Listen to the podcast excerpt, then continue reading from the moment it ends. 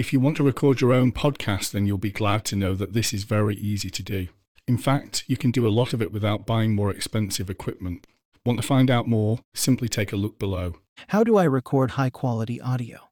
You can record high quality audio by simply investing in a good podcast headset and microphone. Sometimes having headphones on while you record helps you to focus on what you are saying. Plus, you can listen back to anything you have recorded already with the best clarity. You can also buy microphones which come mounted on a stand if this would make it easier for you to record your podcast easier. Can you record a podcast on your phone? Yes, you can absolutely record a podcast on your phone. It's super easy to do, and you would be surprised at how good the quality can be when using this method. Podcast listeners tend to go through around eight podcasts a week, so it helps to push out as much content as possible, even when you're working remotely. How can I record audio remotely? You can record remotely by using your mobile device. You can easily connect up everything you need across a single network by using your computer too, if you have the right software.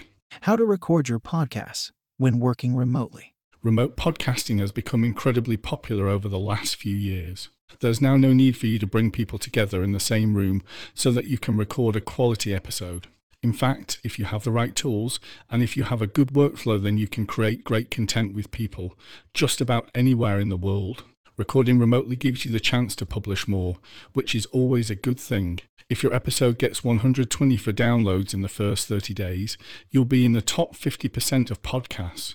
If you get over 1,000 downloads, you'll be in the top 20%, and if you get over 2,900 downloads, you'll be in the top 10%. How to record a podcast remotely? If you want to make sure that you get the best result out of your podcast recording, then you can find out what you need to know right here. Create the right environment. The first step that you need to take when recording a podcast is for you to have the right kind of equipment. You don't need to build yourself a studio to do this either. You just need to make sure that you have a nice quiet room that doesn't create a lot of echo or reverb. Struggling with sound quality? Then you may need to invest in some acoustic treatment. Your guests will also need to make sure that they have their recording space. Their environments probably won't be anything like your own, unless they are podcasters themselves, so you may need to help them make the most out of their sound too. Get the right tools. Recording a podcast remotely is much easier if you can make sure that you have the right equipment. Fortunately, none of it is too expensive. If you have recorded a couple of episodes already, then you probably have a lot of them. To start with, you need to make sure that you have an XLR or some kind of USB microphone. You also need to make sure that you have a mixer and that you also have a pop filter. As mentioned above, some headphones would be good, along with a microphone stand and editing software. Finding some guests. When you feel as though you are ready to hit the big red record button, it is then time for you to hunt down some guests.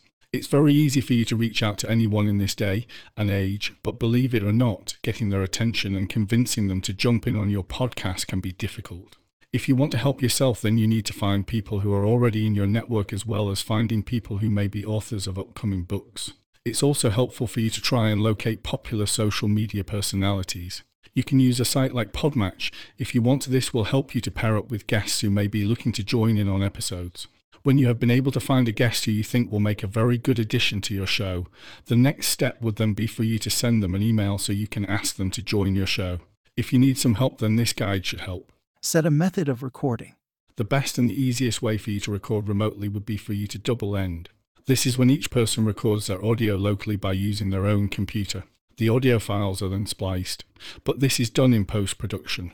The great thing about this method is that it helps to create the best audio as it helps to avoid a lot of the issues that are created through over internet recordings. If everyone has a good microphone and you are able to splice the recordings together well enough, then this will help you to really make sure that things work out well. If you don't want to use the double end method, then some options include CleanFeed, Squadcast, and Zencastr. Editing. Editing a podcast remotely is the same as editing just about any other recording. If you have recorded using the double end method, then you will have to stitch the recordings together. You then need to make sure that you edit out any mistakes that may have been made or any distractions. Finally, you have to mix the audio as well as putting it through a mastering process so that you can make sure that it meets any broadcasting standards you might have. Best practices for remotely recording. Before you go ahead and record your podcast remotely for the very first time, it's helpful to make sure that you are abiding by the best practices. Schedule a time where you can go ahead and do a test connection with your guest before the show begins. The great thing about doing this is that it will give you both the chance to learn the tech and it will also help you to update the software too. You will be able to make sure that you can hear one another and this will help you to avoid any issues on recording day. Ask your guest to go out there and buy a good microphone if they have not done so already and do a test recording at the start of the session to make sure that you aren't doing something daft, like not turning the microphone on. If possible, it's helpful for you to meet visually so that you can take on any body language cues from the other person.